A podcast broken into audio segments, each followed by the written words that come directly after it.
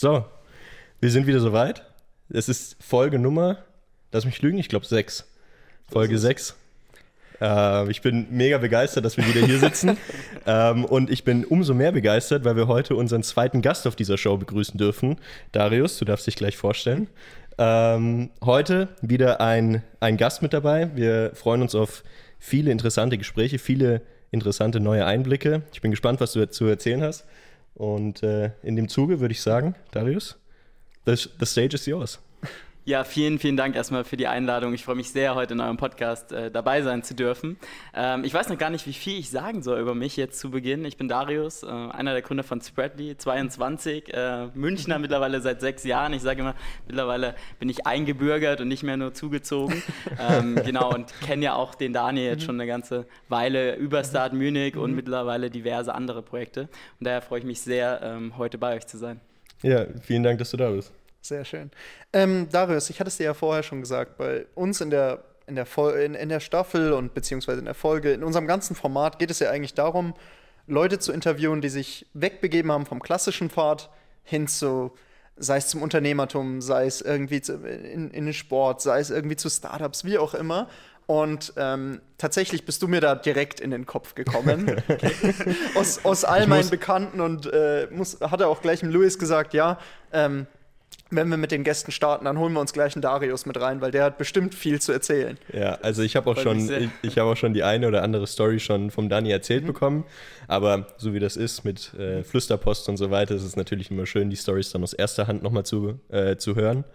Ähm, daher bin ich richtig froh, dass wir uns heute kennengelernt haben. Ähm, und ich bin gespannt, was du zu erzählen hast. Ähm, genau. Genau, ich würde sagen, ähm, zum Einstieg, magst du deine deine Geschichte erzählen. Wie bist du nach München gekommen? Was hast du davor gemacht? Ähm ja, sehr, sehr gern. Ähm, ich kann ja mal ein bisschen ausholen. Also, ich bin initial geboren in Lutherstadt Wittenberg. Das ist eine kleine, aber feine Stadt in Sachsen-Anhalt. Mhm. Kennt man vor allen Dingen durch Martin Luther, der dort vor ja, ein bisschen mehr als 500 Jahren seine Thesen angeschlagen hat, wo ja eine evangelische Kirche entstanden ist. Also, ich glaube, ich glaub, so weit hat wirklich noch keiner ausgeholt. genau. Und bin die ersten 16 Jahre meines Lebens dort mhm. aufgewachsen. Äh, klar, klassischerweise irgendwie zur Schule gegangen, gegangen also bin erst später abgetüftet in mhm. die Ich mache nicht mehr das, was alle mhm. machen Welt. Ähm, bin dort zur Schule gegangen, habe äh, früh in der Schule mich mit wirtschaftlichen Themen beschäftigt, was eigentlich ungewöhnlich war, weil ich weder vom Familienhaus noch irgendwie großartig von der Schule äh, das eingetrichtert bekommen mhm. habe, irgendwas Wirtschaftliches zu machen. Dann aber recht früh irgendwie meinen ersten Ebay-Shop gemacht und ein bisschen ja, Süßigkeiten und so an der Schule verkauft und dann mhm. irgendwann die erste offizielle Schülerfirma gemacht äh, und äh, hatte da immer sehr viel Spaß dran und mhm. wollte dann auch mehr in den wirtschaftlichen Bereich, habe mich dann entschieden, äh, mit 16 dann nach München zu ziehen, mhm. weil es in Bayern und Baden-Württemberg damals fünf Schulen gab, an denen man sein Fachabitur im Bereich internationale Wirtschaft machen konnte, okay. was es halt in äh, allen anderen Bundesländern nicht gab. Und dann zieht man natürlich auch nach München, denn wenn eh schon weit weg, dann auch wenigstens in eine wunderschöne Stadt, mhm. ähm, die ich durch meine Kindheit so ein bisschen kannte, als Bayern-Fan auch aufgewachsen. Mhm. Und entsprechend war ich öfter mal hier. Genau, bin dann nach München gezogen, zur Schule gegangen, ähm, habe mein Fachabitur gemacht im Bereich internationale Wirtschaft und wollte eigentlich während meiner Schulzeit und dann auch irgendwie klassisches Studium machen, immer irgendwie nebenbei im Kino arbeiten, wie davor auch schon in Wittenberg. Mhm. Wurde ich sehr schnell abgelehnt aufgrund meiner Minderjährigkeit, weil es hier in München mhm. ein größeres Thema war. Bin dann aber glücklicherweise in ein Startup aus die Höhle der Löwen gekommen, äh, schon in der 11. Klasse durch ein Praktikum, bin dann dort geblieben, in der 12. auch nach der Schule dann dort quasi mhm. direkt Vollzeit weitergemacht, parallel dann internationale Wirtschaft, äh, nee, sorry, International Management äh, studiert, in einem berufsbegleitenden mhm. Studium am Freitagabend und Samstag immer und ja, dann hat das alles so seinen Lauf genommen, in, von Startup dann in Scale-Up äh, gewechselt zu Study Smarter, mhm. gerade mhm. als sie die Series A Finanzierungsrunde äh, geclosed haben. Das heißt auch eine sehr spannende Zeit. Parallel dann in die studentische Unternehmensberatung gegangen, mhm. zur Academy Consult und ähm, dann auch irgendwann selbst gegründet und auch seit der eigenen Gründung, aber auch schon davor immer parallel an diversesten Projekten gearbeitet, mhm. immer in irgendwelchen Initiativen, mittlerweile in vielen Interessensverbänden mit drin. Aber ich glaube, da können wir später dann noch nochmal. Ich, ich wollte sagen, du, nee, wollte ich gerade sagen, du hast ja. so viele Themen irgendwie angesprochen, wo ich ja. gerne noch ein bisschen tiefer einsteigen würde. Sehr gern. Äh, ich, du hast es jetzt in einem Satz so nebenbei gesagt, ja, ich war 16, hier, ich bin irgendwie nach Bayern gegangen, umgezogen ja. und dann habe ich hier weitergemacht Magst du da vielleicht nochmal eintauchen? Das ist ja jetzt Ja. nicht so das Klassische mit 16 zu sagen, hey, ich ziehe daheim aus, Ja. äh, ich ziehe irgendwie quer durch Deutschland und ich äh, starte da Also neu. da, da äh, das hat mich auch so mit gerade am meisten, da bin ich auch voll hängen geblieben. Also alles, alles, was danach kam, war so ein bisschen, äh, ja, ist bei mir so ein bisschen durchgeflogen, weil ich da Okay, gerade ja. die ganze Zeit so in dieser Story hing, so krass, mit 16 von daheim weg, andere Schule. Ähm, vielleicht erzählst du auch nochmal, also zu dem, was Daniel eben auch nachgefragt hatte, wie du eigentlich darauf gekommen bist, dass du in so jungem Alter auch schon gesagt hast, ey, ich mache Praktika, ich habe Bock da drauf, ich, ich will da irgendwie in die Startup-Szene rein, weil wenn ich mich als 16-Jährige betrachte, mein Gott, war ich da weit weg von irgendwelchen Praktika oder so. Ja. Also, Ja, ich glaube, das Ganze ist so entstanden. Ähm, also, es ging halt irgendwann mal los und das, das klingt jetzt irgendwie blöd gesagt, aber auf dem Flohmarkt, wo ich einfach gemerkt habe, okay, ich habe da irgendwie mein Spielzeug, äh, Spielzeug verkauft mit 10, 11 Jahren und das hat mir extrem viel Spaß gemacht, die ganze Kundenkommunikation etc. Und dann habe ich das halt immer verfolgt in irgendwelchen. Ja, Projekten ist fast schon zu viel gesagt, aber keine Ahnung, ich habe dann irgendwelche Restposten gekauft und die einzeln auf Ebay weiterverkauft und sowas gemacht. Ähm, und hatte einfach daran immer Spaß. Und dadurch hat sich das immer weiter in die Richtung entwickelt. War dann irgendwann äh, auch Schülersprecher, parallel halt, wie gesagt, Schülerfirma ähm, ge gestartet und im Kino gearbeitet. Und ich habe einfach bei all den Sachen gemerkt, okay, andere gehen vielleicht dann nach der Schule zum Fußballtraining, ähm, irgendwann Sport. Also wegen Sport sitze ich heute nicht hier. Das ist, äh, hat dann, dann irgendwann relativ früh aufgehört. Aber ähm, dann einfach gemerkt, ich habe daran Spaß und war dann mit äh, 15 im Urlaub, ich weiß gar nicht mehr wo genau. Auf jeden Fall habe ich da jemanden kennengelernt beim Volleyballspielen, der war so drei, vier Jahre älter als ich. Und der war damals auf einem Sportgymnasium, halt auch kurz vor dem Okay. Abitur oder hat gerade sein Abitur dort gemacht, auf einem Sportgymnasium. Und da war ich gerade voll in der Phase, okay, ich finde Wirtschaft mega, ich möchte da mehr machen. Dann habe ich mich halt noch am gleichen Abend irgendwie informiert, hey, wenn es das für Sport gibt, muss es doch irgendwie auch für Wirtschaft geben. Bin dann tiefer da eingestiegen und habe dann eigentlich schon ich bin ein relativ entscheidungsfreudiger Mensch, habe dann äh, eigentlich schon in dem Moment, wo ich das so gelesen habe, so gesagt, ja, okay, das gibt es dann an fünf Schulen so, ja, wenn dann München, ja, dann ziehe ich nach München nächstes Jahr. Dann mache ich irgendwie noch die 10. Klasse fertig in meiner Heimatstadt ähm, und nach der 10. ziehe ich dann halt äh, weg. Habe ich das eigentlich im Urlaub schon beschlossen und dann irgendwie ein paar Wochen später meinen Eltern gesagt und, und meinen Freunden und äh, äh, etc. Und dann war natürlich erstmal so, ja, klar, logisch, äh, ma- macht er das. Ähm, und dann lief aber immer weiter die, die Vorbereitung. Dann habe ich angefangen, nach Wohnungen zu schauen, war beim Tag der offenen Tür an der Schule, bin halt öfter äh, immer wieder nach München gefahren. Und irgendwann war ich dann halt da, habe mich angemeldet, dann lief das alles durch, dann war ich da angemeldet, dann hatte ich eine Unterkunft ähm, in, in äh, Forstenried damals, war tatsächlich auch mehr oder weniger ein Studentenwohnheim, äh, in das ich dann einziehen konnte. Also hatte nicht irgendwie eine komplett eigene Wohnung, äh, schon in dem Wohnheim dann irgendwie eigenes Zimmer mit Balkon und Bad und Küche, ähm, aber jetzt nicht so, dass ich irgendwie in einen Wohnblock, wo ich dann gar niemanden kenne, gezogen bin. Genau, und dadurch war der Start auch ähm, ja doch relativ einfach, weil du halt direkt irgendwo in eine Klassengemeinschaft reingekommen bist. Hab dann auch ähm, direkt auf dem Oktoberfest gearbeitet, als ich hier nach München gekommen bin. Irgendwie 1., 1.9. umgezogen, dann die ersten fünf Tage mir München angeschaut, nur mit dem Bus rumgefahren, so um alles kennenzulernen. Und dann äh, irgendwie, ich glaube, 10., 11., 9. Äh, dort beworben. Ja, und am 16. ging es, glaube ich, los. Das heißt, dort habe ich dann auf dem Oktoberfest gearbeitet und dann lernt man natürlich auch wieder Leute kennen. Also ich hatte jetzt nicht so große Startschwierigkeiten in München. okay. Ähm, was, haben, was haben da deine Eltern zugesagt? Ähm, ich würde sagen, sie fanden es nicht gut, aber haben es unterstützt. Okay. Also ich hatte immer den, den Support von daheim, auch wenn natürlich ähm, das schon ein großes Thema war, ja, also Einzelkind auch ähm, und auch nicht leicht war, weder für mich noch für meine Familie. Ich glaube, für, für mich noch deutlich leichter. Ähm, aber sie haben es immer supportet und, und mir da so gut geholfen, wie es irgendwie ging. Ja. Ähm, was mich mal interessieren würde, ähm, weil wenn du, du sagtest, du hast es im Urlaub so ein bisschen beschlossen und dann selbstständig gesagt, ey, ich recherchiere das jetzt mal und das dann irgendwie rausgefunden und gesagt, ja, habe ich jetzt Bock zu machen, nach Wohnung gesucht, dann deinen Eltern gesagt, dann deinen Freunden in der Schule, dann interessieren mich zwei Themen. Zum ersten, als ich 16 war, da waren so die Freunde, die man so in der Schule hatte, das war sau wichtig irgendwie. Ja, also es war, es war schon so, dass das schon so ein, so ein gewisses Maß an Lebensinhalt gegeben hat. Was macht man mit seinen Freunden? Wo geht man hin? Irgendwie, was unternimmt man? Ähm, das zum einen und zum anderen, wenn ich, also ich, ich bleibe da gerade immer noch drauf hängen, weil 16 Jahre finde ich einfach verdammt früh, um in so einer Sphäre auch zu denken. Verstehst du, wie ich meine? ja. Ähm, deswegen, da würde es mich mal interessieren, woher hast du denn diese Entscheidungsfreudigkeit genommen? Also gibt es da irgendwas in deiner Kindheit, wo du sagst, mir wurde schon recht früh Entscheidungsfreudigkeit irgendwie antrainiert oder ich habe schon recht viel selbstständig auch machen können als Kind oder wie ja. war das bei dir? Ähm, also vielleicht kurz zur ersten Frage, mhm. Thema, Thema Freunde. Klar, mhm. großes Thema, äh, ich glaube in jungen Jahren, ähm, was Freundschaften anging. Ich bin tatsächlich damals ich will nicht sagen naiv, nach München gezogen, habe mhm. gesagt, ja, okay, ich bin eh alle zwei Wochen in der Heimat dann mhm. und fahre übers Wochenende dann heim. Mhm. Natürlich nicht einmal. Also äh, klar, dass das dann nicht passiert, wenn man irgendwie ja, sich ein Sozialleben in der neuen Stadt mhm. aufbaut.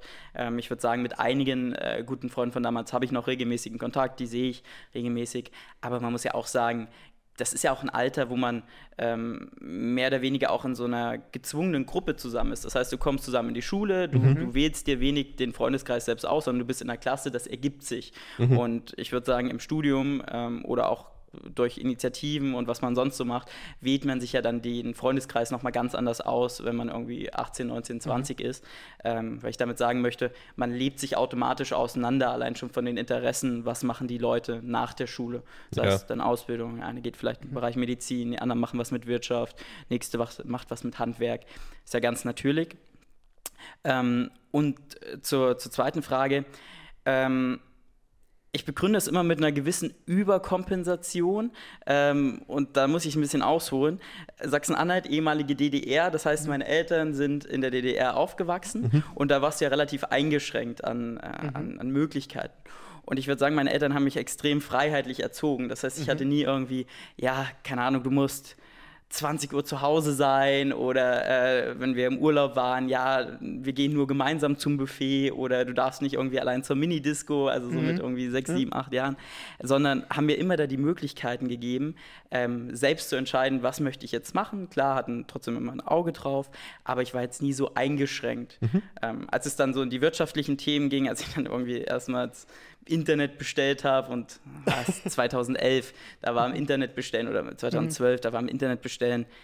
Ich weiß gar nicht, ob man das erzählen darf, aber ich habe meinen Eltern zu Weihnachten Wein im Internet bestellt, weil es halt damals einfach noch keiner kontrolliert hat, zum Beispiel. da war das dann schon, glaube ich, ein bisschen scary für, für meine Eltern und das fanden sie am Anfang auch nicht so gut, aber es, sie haben es trotzdem nicht irgendwie komplett unterbunden. Äh, hatten mhm. immer ein Auge drauf, aber haben es nicht unterbunden. Von daher kannte ich dieses freiheitliche Selbstentscheidungen treffen, selbst Projekten nachgehen äh, aus frühen Kindertagen. Und deswegen war das für mich auch nicht so ein großer Schritt, to be honest, da mhm. zu sagen, ich mache das jetzt, weil also mhm. ich seit jeher gehe ich eigentlich dran mit, ja, ich mache das und das, das wird schon, das wird schon funktionieren. Ja. ja. ist ja auch eine coole Einstellung und ich kann also ähm, so parallel dazu nicht ganz so extrem, aber war es bei mir so, ich habe irgendwie mit 10 oder 11 ja, zehn oder elf muss es gewesen sein, war ich mal mit meiner Family halt Skifahren. Meine Mama war Skilehrerin, das habe ich mhm. hier im Podcast ja auch schon mal erzählt. Und äh, dann habe ich irgendwann gesehen, wie halt einer, der bedeutend älter war als ich, halt in diesem Funpark ein Becky gemacht hat. Ja. Wo ich mir gedacht so, fuck, Junge, was? Wie geil ist das denn? Ja, und dann habe ich mir halt so mit 10 oder 11 in den Kopf gesetzt, so, fuck, ich will auch einen Backflip machen, ja.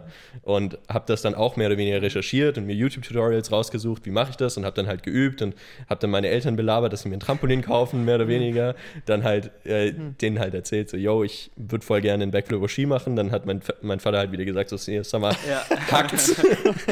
was hast ja. du, was hast du äh, genommen? Ähm, und und äh, dann äh, habe ich aber dann auch nicht losgelassen davon. Und ähm, er hat dann halt äh, quasi gesagt, so, ja, okay, mit dem richtigen Training und so kann es halt auch irgendwie funktionieren. Und es hat ja dann letztendlich auch funktioniert. Ich mache das jetzt als, das ist mein Favorite-Sport. Ich bin mittlerweile beim Double angekommen. Also mhm. ist, Respekt, äh, ja. ist ja, es ist dann diese, diese, diese Path, die wurde auf jeden Fall noch weiter be, äh, be, beschritten, bestreitet, wie auch immer. Ähm, Genau, aber das ist für mich jetzt aus meiner Position betrachtet, ist es gar nicht so ein großer Eck gewesen und was ich interessant finde, weil für mich wäre das, was du getan hast, das wäre undenkbar gewesen. Dass mhm. ich gesagt habe, weil ich bin auch mit drei jüngeren Geschwistern groß geworden, ich bin der Älteste, ich habe mehr oder weniger für alles gekämpft, was ich irgendwie haben konnte. Ähm, und äh, bei uns war dieses Familienzugehörigkeitsgefühl, dieses, man macht die Dinge zusammen, man unterstützt sich und so mhm. weiter, das war sehr, sehr wichtig bei uns oder bei ja. mir in der Kindheit zumindest, wie ich aufgewachsen bin. Deswegen ist die, fand ich, die, ist, bin ich an dieser Story so hängen geblieben. Ja. ähm, aber im Umkehrschluss bleiben vielleicht andere Menschen an der Story von mir ja auch hängen, weil sie sagen, Klar, komplett, ja. komplett Banane. Ja.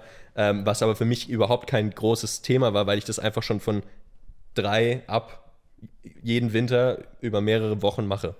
Ja, Ja. Also es ist, ähm, ich finde, ich finde es ist halt sauspannend, wie da so die Kindheit und die Art und Weise, wie man auch irgendwie heranwächst und so, ähm, genau in solchen Geschichten, in solchen Stories halt eine elementare Rolle spielen, wie man sich dann letztendlich auch entscheidet und für was man sich auch interessiert. Ja. Ja. Also sauspannend. Sehe ich genauso.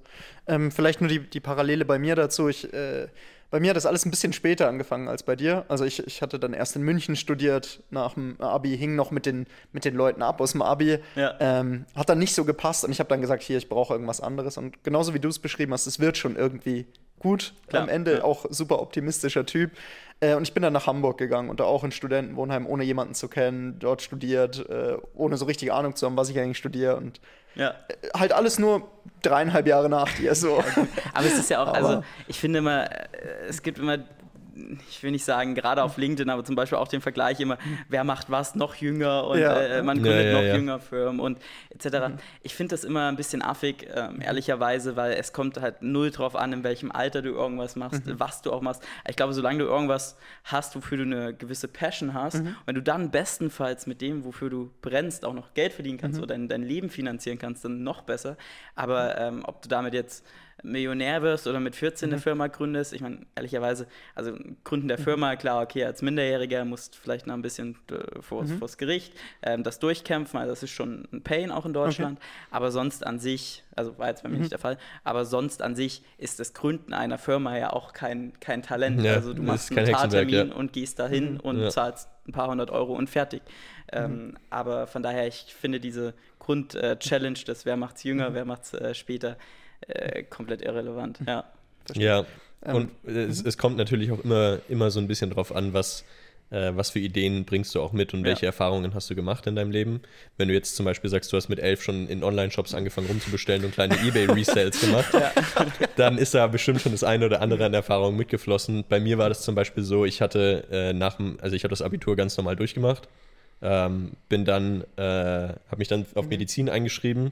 Ich hatte im Abitur, glaube ich, 2,3 oder so. Also, und ich habe mich nur auf einen Studiengang an einer Uni beworben. Also es war wirklich sauer, sehr, ja, ja. sehr naiv.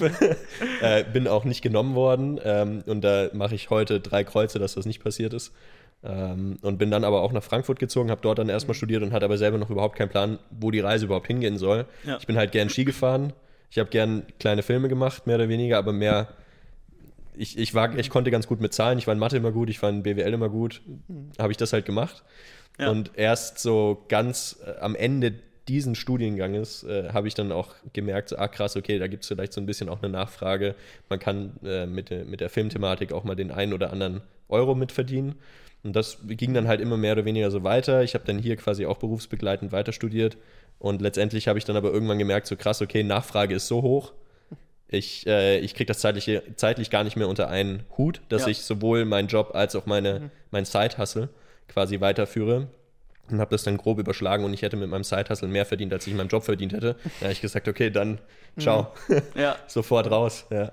ähm, aber du, das, was du gesagt hast, wer macht's früher, wer macht's wann, das ist, keine Ahnung, es ist so egal. Ja, selbst wenn du mit, mit 40 oder so sagst, so, hey, ich habe ich hab jetzt die Idee, sie ist mir gekommen. Natürlich, ja. ja. ist Hammer. Ja. Man muss ja auch sagen, also klar, immer so ein Mark Zuckerberg als, als Beispiel, ja, man muss irgendwie, keine Ahnung, gefühlt 20 sein, um das nächste Unicorn oder Milliardenunternehmen äh, etc. zu gründen. Wenn man sich mal anschaut, die erfolgreichsten Unternehmen, die werden von irgendwelchen Mit-40ern gegründet. Und das macht auch komplett Sinn, wenn du einfach 20 Jahre, 25 Jahre mehr Lebenserfahrung hast, trotzdem noch irgendwie die Power hast, vielleicht auch ein deutlich besseres Netzwerk hast, auch schon einen gewissen Track Record hast, ähm, dass du da erfolgreiche Unternehmen gründest. Ja, und vor allem halt auch so der, diese, diese äh, Exposure zum Markt, wenn du, es ist ja oftmals so, dass gerade die Leute, die schon vielleicht in ihrem Leben ein bisschen weiter vorangeschritten sind, in der Branche gründen, wo sie dann auch jahrelang schon Ja. tätig waren. Ja. Und du hast es mit Netzwerk angesprochen, aber natürlich auch das ganze Know-how, was dahinter steckt. Ja. Sie kennen die richtigen Leute, die sie dann einstellen können. Sie wissen, was, was brauchen sie überhaupt, um das Ganze auch scalen zu können. Also das ist natürlich schon was, was uns in unserem Alter natürlich gar nicht zugänglich ist in dem Ausmaß, weil wir einfach dieses Maß an Erfahrung ja gar nicht mitbringen. Ja. Ja. Ich glaube aber, das ist ein ganz guter Punkt, wo man bei dir nochmal mit einhaken kann. Äh, du hattest gesagt, du hast, hast da quasi angefangen zu arbeiten hier in München. Äh, Ja. Du warst angestellt und du bist dann wie ich sagen würde, super schnell in diese Start-up-Richtung gekommen. Ähm, bei mir war es so, dass ich dann, ich sag mal, die, die Runden in den klassischen Konzernen gedreht habe und, und irgendwie immer dahin geschielt hatte. Bei dir war es aber der andere Weg. Du bist Ja. sehr, sehr schnell im Startup. Ich glaube, der einzige Konzern, wenn man es so nennen kann, äh, war Domino's Pizza, wo ich damals Pizza ausgefahren habe, oder generell Lebensmittel ausgefahren habe. Ähm, aber Kann sonst, das eigentlich deine LinkedIn-Tagline sein? ich habe auch Konzernarbeit gemacht. ja, aber ich will nicht sagen, dass ich da nicht stolz drauf bin, aber es war nie so meine Passion, dass ich Ja, mehr ja. Konzern wollte oder sowas. Mhm. Ähm, nee, tatsächlich durch. Äh, Ich habe mir vorher einiges angeschaut, ähm, also zu, sowohl Konzern als auch zum Beispiel Bayerische Behörde, war am Bayerischen Okay. Staatsinstitut für Hochschulbildung und Hochschulforschung. Ähm, sehr interessant, äh, war jetzt für mich persönlich nichts, aber ich glaube, das, was dort gemacht wird, ist schon auch relevant. Ähm, bin aber dann halt, wie gesagt, durch ein Praktikum in der 11. Klasse, da hat man ja an der Fachhochschule zwei Pflichtpraktika, a zehn Wochen und bin dort in, äh, in die Höhle der Löwen, äh, Startup Three Bears, äh, mittlerweile auch ähm, doch sehr erfolgreich. Damals reingekommen, da waren es so fünf, sechs Leute, Okay. irgendwie ein paar hunderttausend Euro Umsatz, so ein halbes Jahr nach der Ausstrahlung bei die Höhle der Löwen und hatte dort das Privileg, ähm, was mich enorm weitergebracht hat im Leben, dass ich nach dem Praktikum oder eigentlich schon während des Praktikums dann auch in den, in den Ferien dort gearbeitet habe. Ähm, dann wurde ich 18 ähm, mit Beginn der 12. Klasse dann und konnte dann halt auch einen Teilzeitjob machen. Das heißt, ich war irgendwie in der 12. Klasse ehrlicherweise mehr im Büro als in der Schule. Also ich glaube, meine Anwesenheitsquote war jetzt nicht äh, super hoch, hatte ein gutes Verhältnis immer mit den Lehrern, was glaube ich auch gut in die Karten gespielt hat. Und ähm, habe immer auch geschaut, dass ich jetzt nicht zu wenig da bin, dass es problematisch sein könnte. Aber habe auch dann in der 12. halt viel gearbeitet. Habe dann relativ früh auch mein Angebot quasi zur Übernahme bekommen, dass ich halt, Freitag war die letzte Abi-Klausur, am, am Montag habe ich dann Vollzeit quasi angefangen oder Okay. weitergemacht.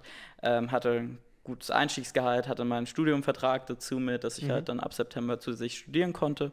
Da war halt für mich so der Punkt Abi, okay, ich nehme es mit, dann irgendwie einen Schnitt von 2,7, 2,8 oder sowas gemacht. Ähm, und war aber nie so relevant. Also für mich war immer das Praktische, was ich da lerne, war für die Lernkurve so viel spannender und da konnte halt auch so viel sehen in der Firma, weil es halt am Anfang sehr wenig Leute waren. Bin dann immer mehr in den Sales-Bereich gegangen, das heißt, Okay. habe immer mehr im Vertrieb gemacht, auch Kunden damit übernommen, teilweise Kunden dann auch über, ja doch anderthalb, knapp zwei Jahre betreut und die mitentwickeln können. Und da lernt man einfach so viel, ähm, was du in der Schule definitiv nicht lernst, wenn du keine Ahnung, dich mit dem klassischen Schulinhalt beschäftigst. Und bin dann auch dort geblieben, habe wie gesagt angefangen zu studieren äh, parallel und bin dann irgendwann nach ziemlich genau drei Jahren in der Firma, ähm, also inklusive Praktikum, bin ich dann gewechselt zu Study Smarter, weil dann tatsächlich die Lernkurve relativ abgeflacht war und für mich war schon wichtig, okay, ich war ich da 21 oder sowas. Ähm, d- das ist noch nicht der Zeitpunkt, wo ich die nächsten 40 Jahre einfach nur arbeite, ohne Großes zu lernen, sondern es ist eigentlich der Zeitpunkt, wo ich sage, ich möchte weiter so viel lernen wie möglich. Bin zu Study Smarter gewechselt. Ähm, wie gesagt, die gerade in einer enorm spannenden Phase. Ich glaube, ich hatte das Interview, da waren es 40 Leute, dann einen Monat, anderthalb Monate später angefangen, da waren es 80 Leute und ich war ein halbes Jahr. Jahr dort und ich glaube, bis Ende des Jahres, äh, Ende des halben Jahres waren es irgendwie 250 Leute. Ach du Sch Also, Boah. wie gesagt, die haben die Series A abgeschlossen. Fun Fact: ähm, Da war ich auch, das war meine erste Woche. Am Freitag saßen wir in Frankfurt irgendwo im 16. Stock in einem der Tower beim Notar für den ganzen Tag. Und ich habe halt für einen der amerikanischen Investoren mit unterschrieben, weil die halt irgendjemanden brauchten, äh, der, der irgendwie eine Unterschrift darunter setzt. Sind wir halt morgens mit zehn Leuten von Study Smarter dahin gefahren, ähm, saßen dort halt beim Notar und dann nachts irgendwann mit dem letzten Zug zurück. Aber das war die erste Series A, wo, wo meine Unterschrift mit drauf ist. ähm, die, die nächste kommt hoffentlich bald. Und auch das Mega Experience. Und war dann aber auch parallel, also quasi im gleichen Monat, zwei Wochen später, ähm, bei Academy Consult angefangen. Ja, studentische Unternehmensberatung, auch das, was, was ich kennenlernen wollte. Und gleichzeitig aber auch eine Entscheidung für eine extrem stressige Zeit in meinem Leben. Also Okay. Vollzeitjob, 40 Stunden, Academy Consult, irgendwie locker 25 im ersten Semester pro Woche. Und dann hat man schon gemerkt, das Studium leidet immer mehr. Das war dann schon eher Prio 3, wenn nicht sogar noch niedriger. Und gleichzeitig war auch das halbe Jahr, aber glaube ich, das, in dem ich in meinem Leben am meisten gelernt habe. Also mit der Kombination aus allem. Bin dann auch nach dem halben Jahr dort Vorstand geworden, deswegen auch bei Study Smarter dann, dann raus, weil dann Vorstand bei Academy Consult ist auch nochmal ein zeitliches Commitment von noch ein paar mehr Stunden. Magst du da vielleicht nochmal ganz Ja. kurz äh, für die Zuhörer einsteigen? Was ist Academy Consult? Was machen die? Und, und vielleicht auch mal so eine, so eine Größenordnung. Äh, Ich hatte es vorher zu Luis gesagt, ich war nämlich auch mal in einer studentischen Unternehmensberatung. Ja. Wir waren halt 15 Leute. Ja, okay. Äh, also, wir, wir sind das- dezent deswegen- mehr. Ja. Deswegen klär uns da gerne mal auf. Ja, Äh, sehr gern. Also Academy Consult, ich würde sagen, eine der führenden studentischen Unternehmensberatungen in Deutschland, 1999 gegründet, ähm, mittlerweile. Also wir haben immer so um die 80 aktive Mitglieder, 80 bis 100 und mittlerweile 400, 500 Alumni. Alumni von Tier 1 Beratung über Industrie bis hin zu einem Celonis-Team, äh, was, was sich dort kennengelernt hat, was dort auf Grundlage eines Projektes beim Bayerischen Rundfunk dann ja auch Celonis gegründet hat, Precise, äh, die ja auch an Meta verkauft wurden, auch ähm, sich kennengelernt bei Academy Consult. Also auch, glaube ich, eine Initiative, die zwar auf der einen Seite eine Unternehmensberatung ist oder eine studentische Unternehmensberatung, die aber im Endeffekt auch einfach Beratungsprojekte machen wie eine klassische Unternehmensberatung. Also man Okay. kann sich das so vorstellen, ähm, das, der ganze Verein, also es ist ein Verein in der Regel, ähm, gibt es auch ja, 80, 90 Mal in Deutschland im ähnlichen Kon Konzept, manche, wie du sagst, kleiner, manche größer. Und der wird komplett von Studierenden betrieben. Es ist wie ein funktionierendes Unternehmen. Es gibt die verschiedenen Vorstandsbereiche, heißen die bei uns, sind im Endeffekt Abteilungen. Das heißt, du hast Marketing, du hast irgendwie Kundenbetreuung, du hast IT, du hast Finanzen und Recht. Und jedes Mitglied engagiert sich in irgendeinem der Bereiche als äh, irgendwie Teamleiter zum Beispiel oder als äh, Vorstand oder auch als klassisches Mitglied etc. Also du kannst da sehr viel einfach ausprobieren. Enorm wertvoll, was ich auch wirklich jedem empfehlen würde, der einfach in kurzer Zeit bereit ist, sich viel zu committen, viel lernen zu wollen in zum Beispiel Bereichen, wo er vorher noch nie was gemacht hat. Würde ich jetzt Social Media lernen wollen, würde ich, glaube ich, zur Academy Consult gehen und sagen, ich mache jetzt ein Semester jetzt Social Media und, und eigne mir das an und liefere gleichzeitig Mehrwert für den Verein. Und dort ähm, ist es im Endeffekt so, dass äh, jedes Semester 20 neue oder um die 20, manchmal ein paar mehr, manchmal ein paar weniger, äh, neue Studierende reinkommen, die dann so ein Trainee-Semester durchlaufen, wo man dann ein erstes internes Beratungsprojekt macht, bevor man dann, also indem man alle möglichen Skills lernt, bevor man dann auf externen Projekten bei Unternehmen besetzt wird. Das heißt, das sind dann Unternehmen vom Startup über Mittelstand bis irgendwelchen bayerischen Automobilherstellern und anderen äh, Konzernen. Also auch super spannende Themen in verschiedensten Bereichen, von Prozessoptimierung über Operations, über Pricing, Sales etc. Also da ist alles mit dabei. Und ich glaube, man lernt da wahrscheinlich, auch wenn es auf den meisten Lebensläufen oder zumindest von den meisten Personalern nicht so wertgeschätzt wird, man lernt da deutlich mehr in der Regel als in einem Beratungspraktikum. Also wenn du irgendwie in einem Beratungspraktikum, egal wo das jetzt ist, das erste, zweite Praktikum, halt viel mit Slidebauen beschäftigt bist und neulich ein guter Freund von mir saß im Büro und hat äh, irgendwelche Bilder aus dem SharePoint der Beratung in PowerPoint-Slides kopiert über den ganzen Tag, also bestimmt 150 Bilder. Das war sein Beratungspraktikum. Puh, weiß ich nicht. Da mache Ja, ich lieber ein ist- Projekt bei Academy Consult, ist- da weiß ich, was ich lerne und krieg auch noch wirklich einen guten Tagessatz dafür. Okay, also es war tatsächlich bezahlt. Es ist, die externen Projekte sind bezahlt, genau. Die Unternehmen bezahlen dafür. Ah, okay, krass. Ähm, Selten, dass man das irgendwie hat, dass, dass also entweder der Verein wird irgendwie gefördert äh, dann, aber dann wollen die auch quasi hier wieder irgendwie eine, eine, äh, eine, ein Plakat haben oder irgendeine Ja. Werbemaßnahme, aber es ist eigentlich ganz cool, dass sie das ja auch einkaufen. Dann ist, zeigt ja schon eine Absolut, große ja. Wertschätzung auch dafür. Ja, also äh, tatsächlich sind wir auch öfter mal im Pitch mit klassischen Unternehmensberatungen. Also es ist nicht so, dass ein ein Konzern jetzt pauschal sagt, okay, ähm, ich möchte unbedingt eine, eine klassische Unternehmensberatung, also eine professionelle in Anführungszeichen, ähm, sondern die sagen dann auch, okay, ich höre mir an, was bieten denn verschiedene und was bietet zum Beispiel auch eine studentische Unternehmensberatung. Ich glaube auch, dass äh, die studentische Unternehmensberatung einige Vorteile hat, weil du eben zum Teil Leute bekommst, die ein halbes Jahr später oder ein Jahr später bei Berger einsteigen oder bei McKinsey einsteigen oder bei Stern Stewart einsteigen, ähm, dort das drei, vier, fünf, sechsfache kosten für die gleiche Person. Klar, vielleicht dann noch mal ein Jahr more experienced. Aber du kriegst enorm gute Leistungen für ein sehr gutes Preis-Leistungs-Verhältnis Mhm.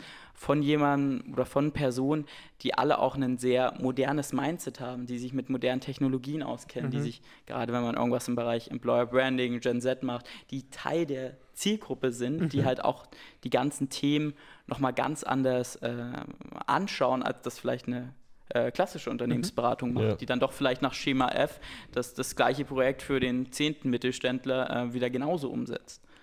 Und es ist ja auch irgendwo so, dass äh, ich finde, ich finde so studentische Vereine, Vereine du hast ja gesagt, ist das ist ein es, Verein, ja, ne? Ja.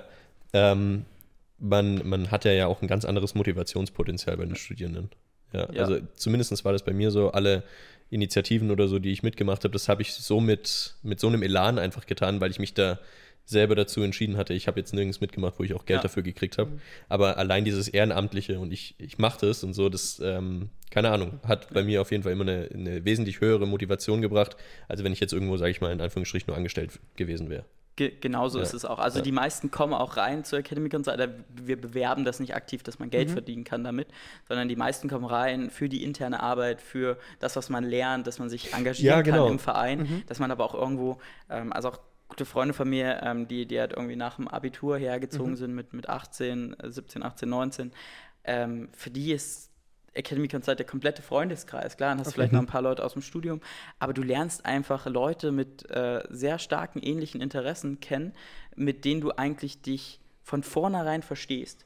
Also ideal, wenn man auch in eine neue Stadt kommt ähm, und wirklich Interesse daran hat. Ja, Und ich glaube, ähnlich ist es ja auch. Wir sind ja auch beide bei Star- Start Munich. Ähm, auch dort ist es so, die Leute äh, gehen ja dahin, weil sie sich engagieren wollen und äh, weil sie ihr Netzwerk aufbauen wollen, weil sie es ausprobieren wollen, weil sie sich vielleicht dann auch irgendwann ein Praktikum mit da sichern wollen, etc. Aber die Intention ist ja eigentlich bei Initiativen nicht Geld damit zu verdienen. nee, Ja. genau, richtig, Ja. ja. Ähm, vielleicht dann noch eine Frage und die greift so ein bisschen vorweg, dass du ja vorhin gesagt hast, dass du dann auch dein eigenes Startup gegründet hast. Ja. Ähm, würdest du sagen, das klassische Consulting bereitet einen gut darauf vor, danach selbst zu gründen? Oder bringt es einen eher davon weg, wenn man dann sagt, man geht dann ganz in die klassische Beratung? Was sind da so deine. Starke Frage. Was ist so de, de, Sehr deine Meinung Frage. dazu? Sehr starke Frage. Also ich glaube, es ist enorm typabhängig.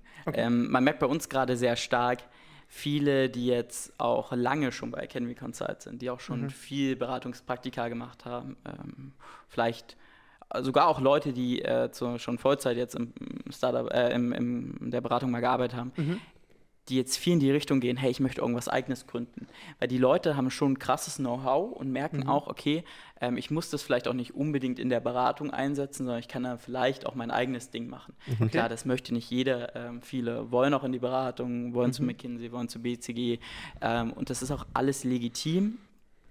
Ich glaube, wenn man äh, wirklich sich auf eine eigene Gründung stark vorbereiten möchte, dann hilft Beratung da zum Teil schon. Ich glaube aber gerade durch die Praktika, die man so macht, kann man die Zeit sinnvoller verwenden. Also konkret würde ich sagen, ich jetzt ein Beratungspraktikum mache, wenn ich eigentlich gründen möchte ähm, und irgendwie dort Slides baue und mir irgendwelche Daten auswerte und Co. Das brauchst du im Startup manchmal, klar. Aber ich würde eher empfehlen, dann ein Praktikum zu machen als Founders Associate, Entrepreneur in Residence, irgendwie sowas. Bei einem jungen Startup, sei es Seed-Phase, vielleicht sogar noch Pre-Seed, aber so Seed, Series A und dort einfach mit dem Gründer eins zu sein, zusammenzuarbeiten. Und ich glaube, da lernt man so viel mehr als in einem Beratungspraktikum, was einem dann bei der eigentlichen Gründung auch hilft. Ähm, alles andere, ehrlicherweise, Slides bauen, kannst dir auch ein YouTube-Tutorial anschauen. Also es ist nicht so, dass das. Gibt es mittlerweile KIs, die das für dich machen? Ja, es gibt auch Cases. Ich per persönlich will gar nicht die ganze Branche kritisieren, aber ich glaube, äh, sehr viel an Beratungstask wird auch einfach in den nächsten Monaten und Jahren wegfallen, ähm, was halt einfach durch KI ersetzt wird. Das ist ja in vielen Branchen so. Aber Ja. da ist dann die Diskussion wieder, wo fängt man an und wo hört man damit auf. Also ich glaube, das bleibt, äh, das muss sich noch entwickeln, bis man da wirklich auch äh, sehen kann, was ist tatsächlich alles möglich und was ist auch Ja. sinnvoll umsetzbar. Ich glaube, desto mehr Zeit voranschreitet, desto eher wahrscheinlich wird es, dass mehr Bereiche abgedeckt werden können. Aber das ist, das glaube ich, ein anderes Thema. Da können wir auch sehr tief einsteigen ja, ja. in die ganze AI-Thematik. Ja. Ähm, ja. Genau. Aber ich, ich glaube, bevor wir da noch, bevor wir da noch tiefer einsteigen, ähm, es soll ja heute viel um dich gehen und auch um, um deine Erfahrungen, gar nicht so tief ins Thema gehen.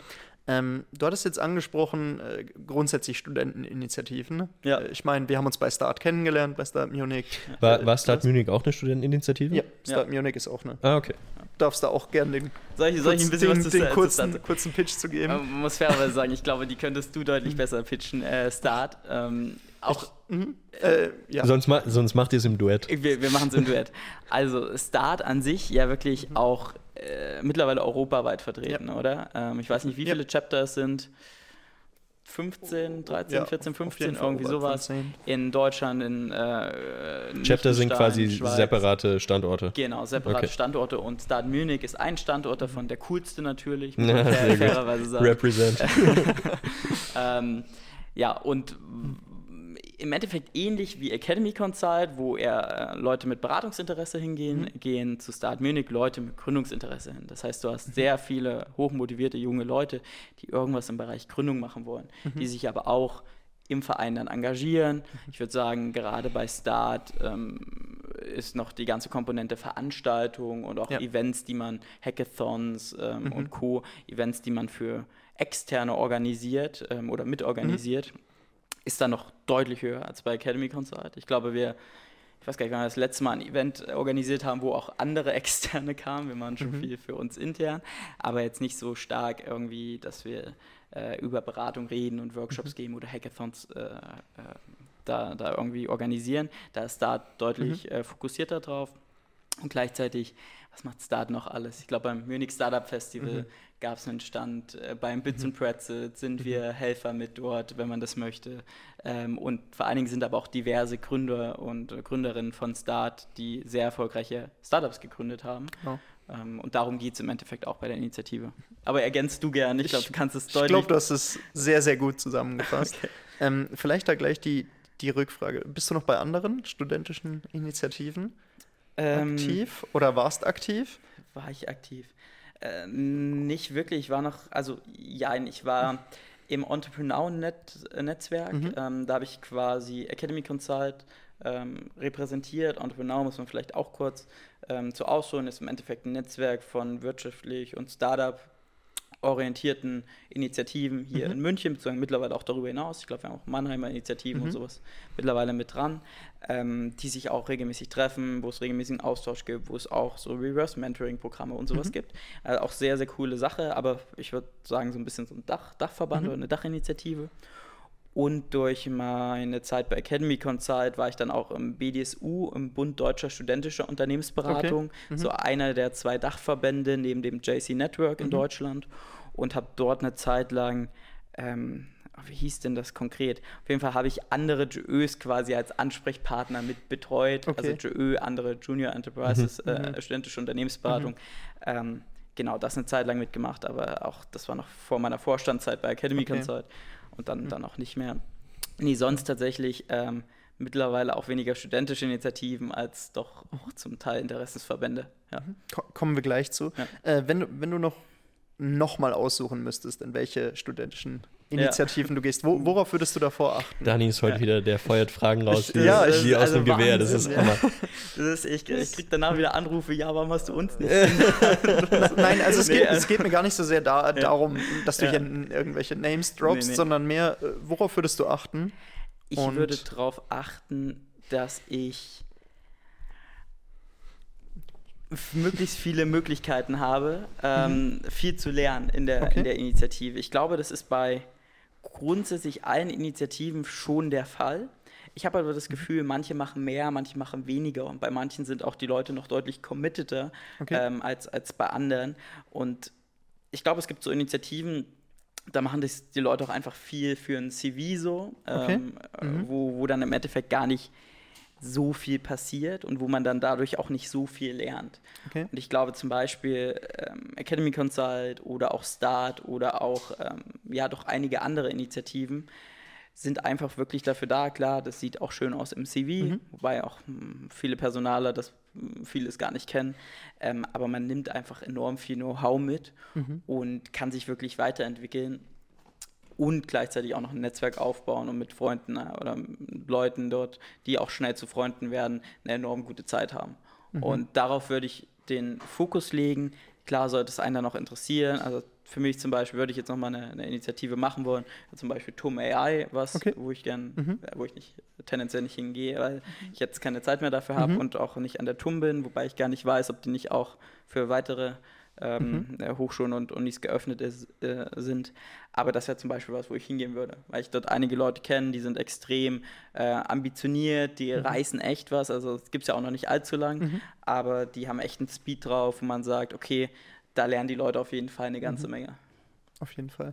Ähm, vielleicht kann ich da auch noch meine Erfahrungen mit ja, anbringen. Sehr gern. Ähm, was du jetzt angesprochen hast, ist das Thema, die Leute müssen da Bock drauf haben ja. und die Leute sollen es nicht nur für CV machen. Ja. Äh, ich glaube nämlich auch, ähm, wie gesagt, ich war auch schon mal in der studentischen Unternehmensberatung und die wurde eben von der Uni sehr krass gepusht mit, es macht sich toll im Lebenslauf. Ja, okay. Jedes Semester war es wieder so, es kamen irgendwie 20 Leute, die gesagt haben, hey, saugeil, ich will später in die Beratung, also brauche ich es im CV.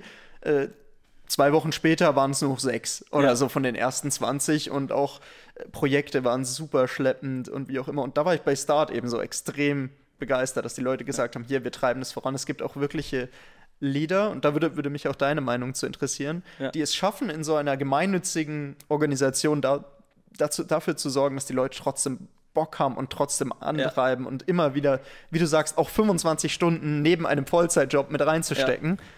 Enorm schwer. Also Respekt an, an jeden, der irgendwie verantwortungsvolle Führungspositionen in der Initiative übernimmt. Ähm, also klar, die Leute machen das irgendwie alle, alle freiwillig, aber und, und sind engagiert, aber die auch am, am Ball zu behalten, dann, dass die mhm. Leute auch nachhaltig sagen, okay, ich habe da Bock drauf und ich ja. packe da Zeit rein. Weil diese, diese Balance zu, okay, du sagst vielleicht als Führungskraft mal im Unternehmen, nee, das Projekt machen wir jetzt nicht, mhm. dann ist ein Mitarbeiter mal kurz so, ja, okay, hm, schade, aber mach dann auch weiter.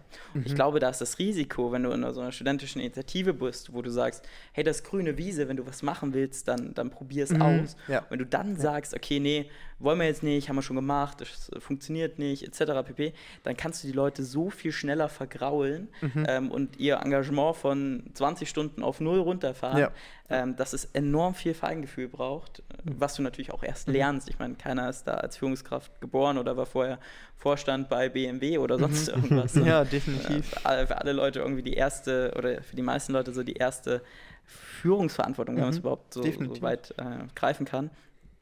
Aber genau, also ich glaube, das erfordert noch mal einen gewissen People-Skill, also du musst dich viel um die Menschen kümmern, du musst, also, ähm, äh, mein Ziel war damals immer, jeden Monat mit jedem mindestens mal eine halbe Stunde aus meinem Vorstandsbereich gequatscht zu haben. Okay. Und damals so ähm, 18 Leute, glaube ich. Das mhm. heißt, äh, so neun Stunden im Monat, die ich auf jeden Fall nur mindestens mit jedem mhm. verbringen wollte. Klar, auch das hat nicht immer geklappt, aber nur um so den, die, ja, die persönliche Beziehung aufrechtzuerhalten, zu schauen, wie geht es der Person, was wird die gerne noch machen, wo braucht man auch Support. Und was aber auch wichtig ist, viel Vertrauen schenken. Das heißt mhm. wirklich, Micromanagement ist da sowas vom fair am Platz, ist insgesamt sowieso fair am Platz, mhm. aber gerade in Initiativen, wenn du da mit Micromanagement den Leuten die ganze Zeit in der Klausurphase, äh, Klausurenphase hinterher rennst, hey, hast du das schon gemacht, hast du das schon gemacht, hast du das schon gemacht und die Deadline eigentlich erst in zwei Wochen ist, dann mhm. verkraut du die Leute. Das mhm. funktioniert nicht. Völlig. Vor allem so jemand wie mich, der gerne die Sachen bis zum letztmöglichen Zeitpunkt aufschiebt. Ja. Sehr cool. Ähm, ich glaube, wir können in deinen nächsten Lebensbereich oder Lebensabschnitt springen. Spreadly. Spreadly, ja, sehr ähm, gern. ist das, äh, genau, also Spreadly ist ja, da, da bist du ja Gründer, Founder ja, davon. Co-Founder, ja, Co-Founder. Ist das dein erstes Projekt, das du komplett selbstständig machst oder hast du davor noch was anderes ausprobiert? Ja, also je nachdem, was man halt zählt, würde ich mhm. sagen. Ich habe während Corona ähm, eine, eine, Firma gegründet, die hieß äh, Food Factory mhm. und Ziel war damals, Lebensmittel online zu verkaufen. Mhm. Ähm, mhm. So ein halbes, dreiviertel Jahr später, würde ich sagen, etwa, sind Flink und Gorillas entstanden, mhm. auch relativ erfolgreich ja geworden, wenn auch äh, ich glaube, immer noch nicht profitabel, oder? Wahrscheinlich auch weg, ja. niemals. Ja. ähm, Auf jeden Fall habe ich das damals, ich war während Corona wieder in meiner Heimat und das damals dort gegründet und wollte dann auch so Förderung von der Landes, äh, Landeskasse, Landesbank, ich weiß gar nicht, mhm. wie, wie genau es hieß. Und damals hieß es ja, okay, das Geschäftsmodell ist zu digital, äh, das, das fördern wir nicht. Und das, hat, das sagt sehr viel über ja. die wirtschaftliche Orientierung in, in manchen ostdeutschen Bundesländern, aber das nur als Side Note und habe dann das Projekt auch nicht viel weiter verfolgt. Ich war ja da immer noch ja, bei, ja, bei ja. Three Bears zur Vollzeit drin. Das heißt, der Fokus war jetzt auch nicht so groß, unbedingt eine Firma zu gründen und aufzubauen. Die gab es dann halt dort. Dann habe ich immer, also das Ebay-Ding habe ich konstant eigentlich gemacht, immer jetzt bis vor ein, zwei Jahren. Und was ich aber dann gemacht habe, war, als ich Vorstand wurde bei Academy Consult, habe ich halt äh, rein Freelance-Projekte gemacht, mhm. irgendwie halt für andere Startups oder mhm. für andere Kunden ähm, und so halt mich quasi am Leben erhalten mit äh, meinem mhm. gewissen Einkommen, was ich dann halt brauchte, auch zum, zum Leben hier in München. Genau, aber das richtige äh, irgendwie Produkt selber bauen und vermarkten und von null auf Kunde 1 und Umsatz machen und mhm. profitabel werden etc. Ähm, das war oder ist Spreadly das erste. Okay, ja. okay. Sehr cool. Dann hol uns da in die, in ja, die ersten Hol uns Wochen. da mal ab. Was, äh, was ist Spreadly? Ja, was ist Spreadly? Ähm, ich halte es wirklich kurz. Ich habe schon gesagt, ich will, ich will das nicht zu salesy machen. Da wurde mir gesagt, ja, das sagst du immer. Dann wird es irgendwie trotzdem salesy. Also ich mache das wirklich nicht mit Absicht. Ähm, wobei das auch schon sehr gern äh, ein Running Gag bei uns im Academy Consult Büros. Kennen Sie, kennen Sie schon Spreadly? Ist das der, der Running Gag.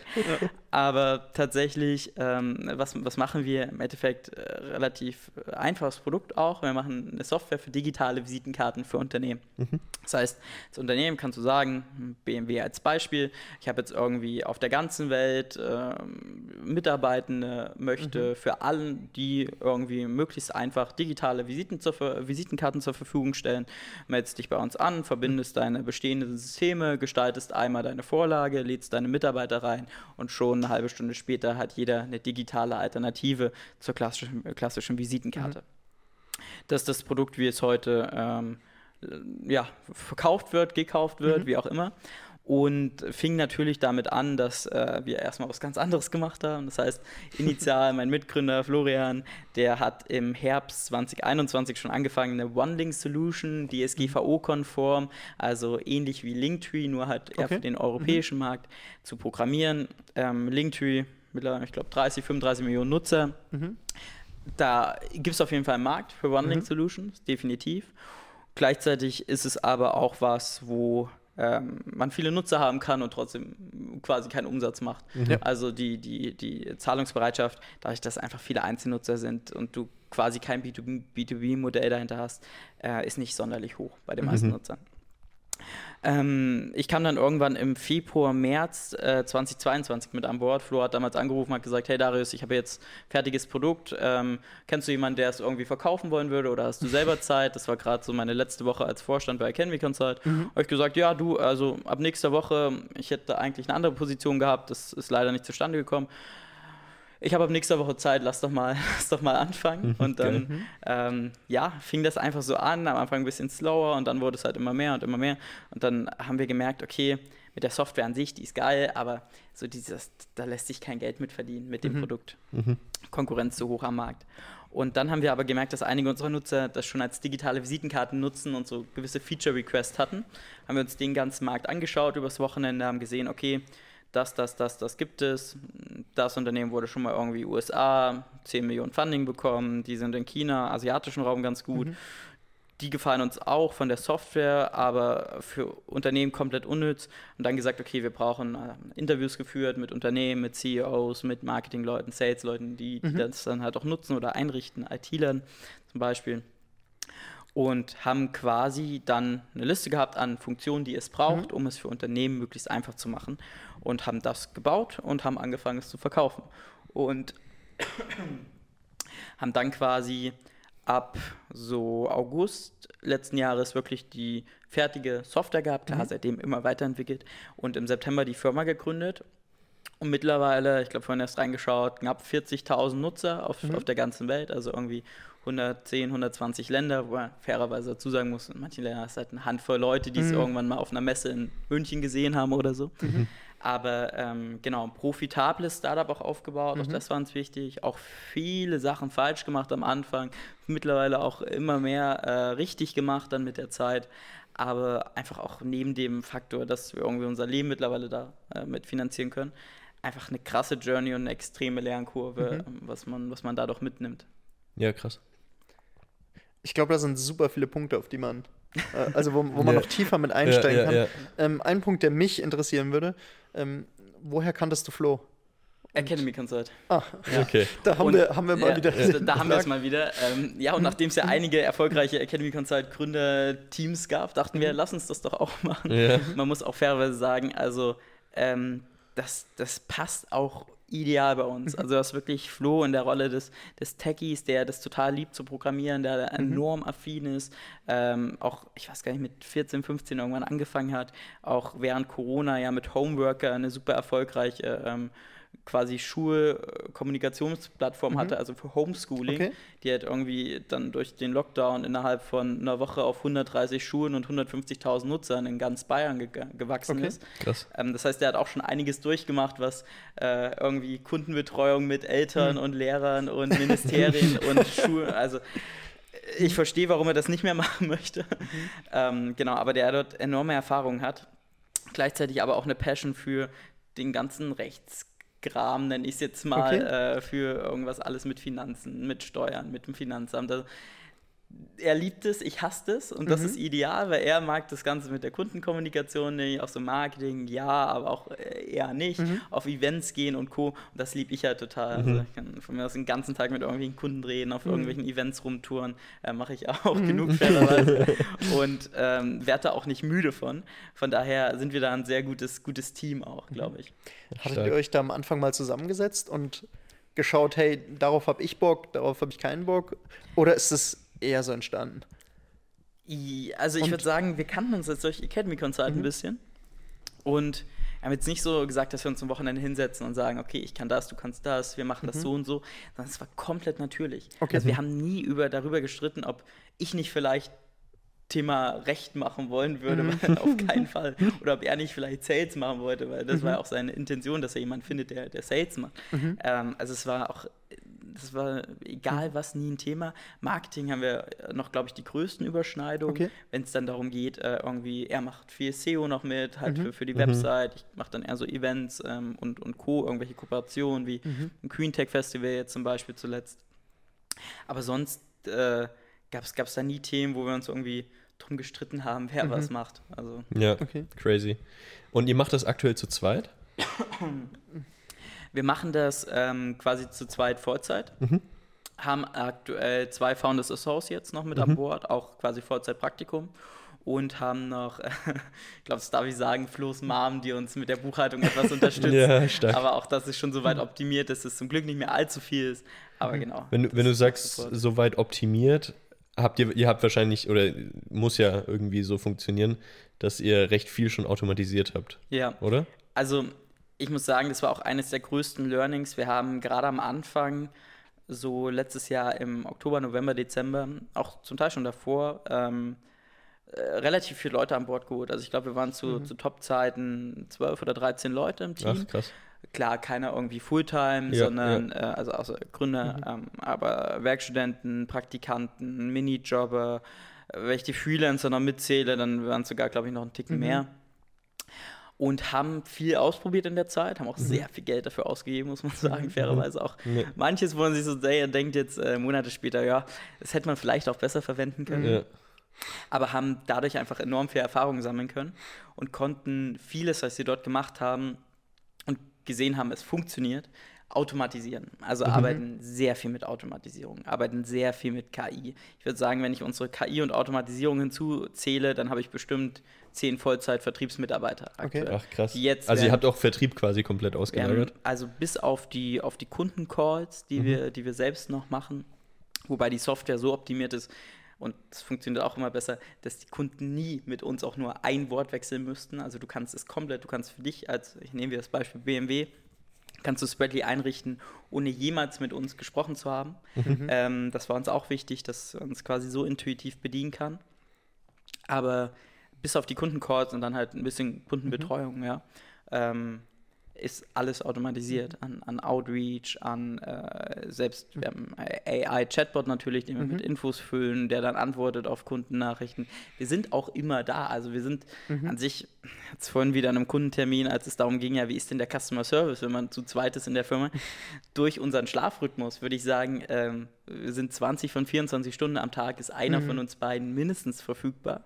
Ähm, das heißt, du hast trotzdem einen sehr, oder wir haben einen sehr guten Kundenservice. Aber wir haben es uns auch so optimiert, dass wir jetzt nicht irgendwie 20 Stunden am Tag nur, nur Kundennachrichten beantworten. Mhm. Ja. Ja. Sehr spannend. ja, crazy. Ähm, vielleicht äh, einfach, weil es mich persönlich auch super interessiert.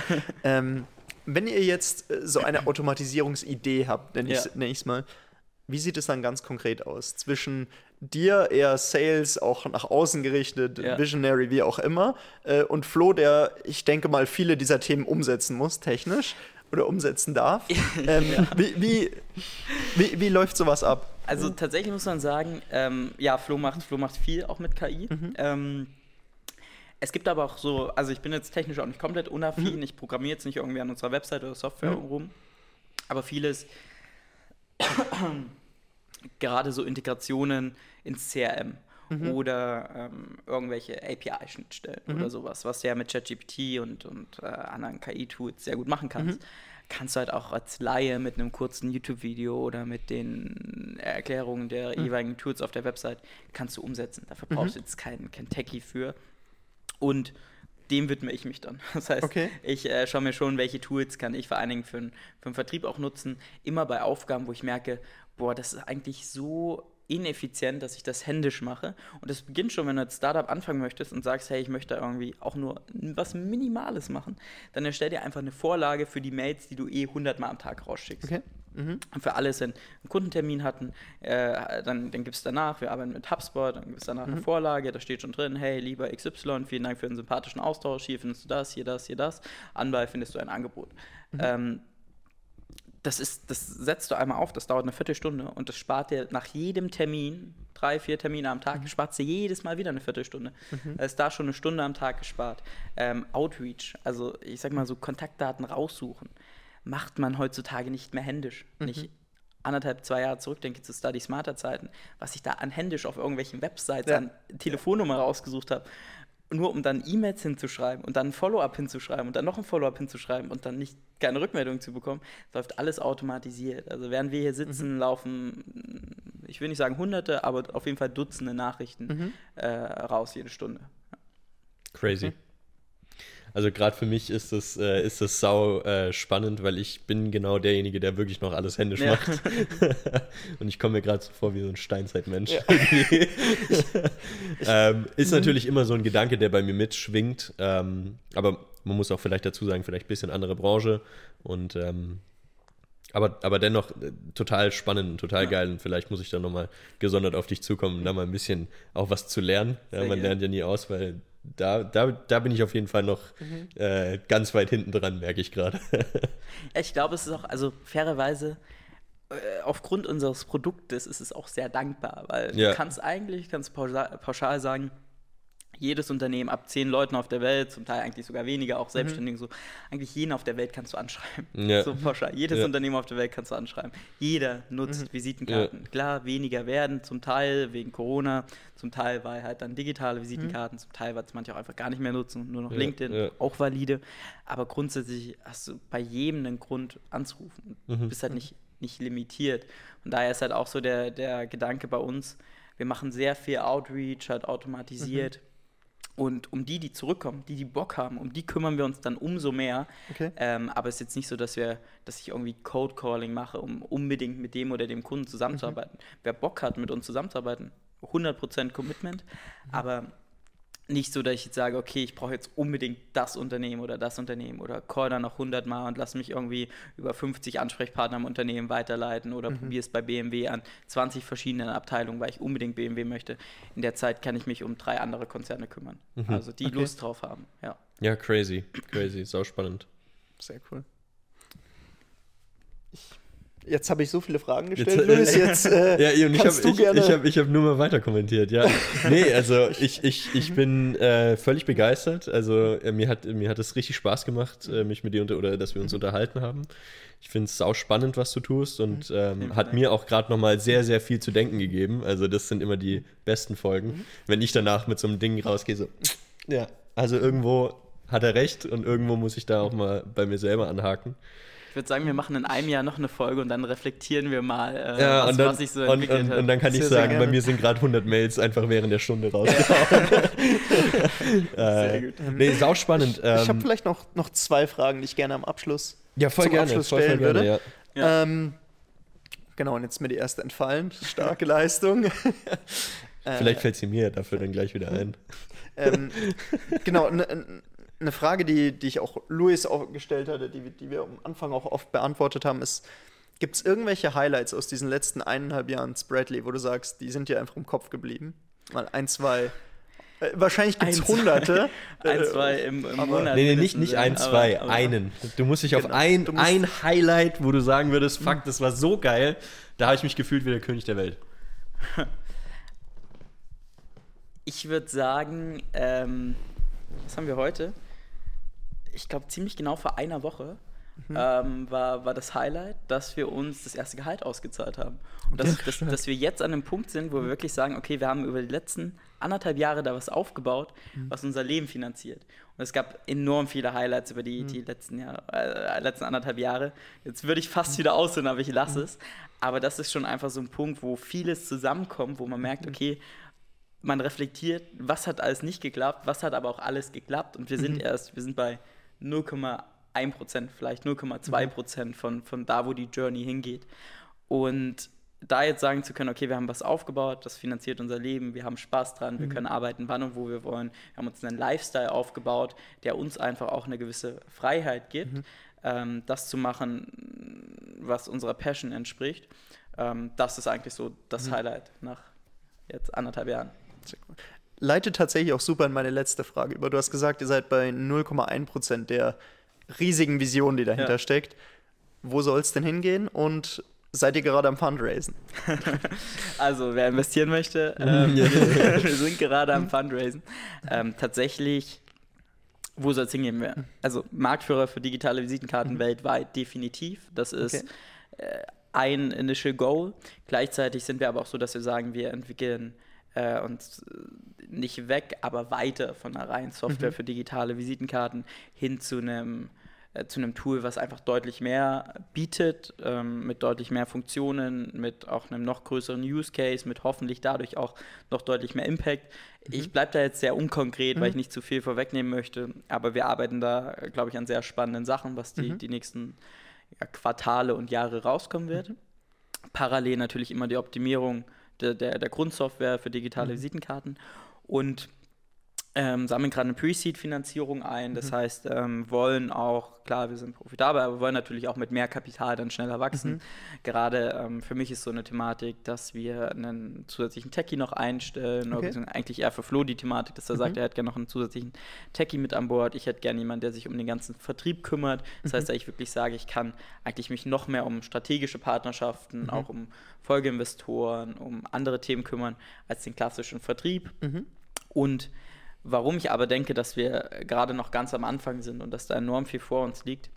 äh, Wir sind jetzt gerade so in einer Zeit, ähm, das ging vor so sechs Wochen los, wo wirklich die ersten Konzerne die Ausschreibung rausgehauen haben oder vor Okay. sechs, sieben Wochen und wo wir wirklich merken, okay, du hast jetzt die ersten fünf, sechs, sieben Konzerne, die halt wirklich weltweit aktiv sind mit fünf, fünf bis sechsstelligen Mitarbeiterzahlen, die jetzt sagen, okay, das Thema wird jetzt relevant für uns.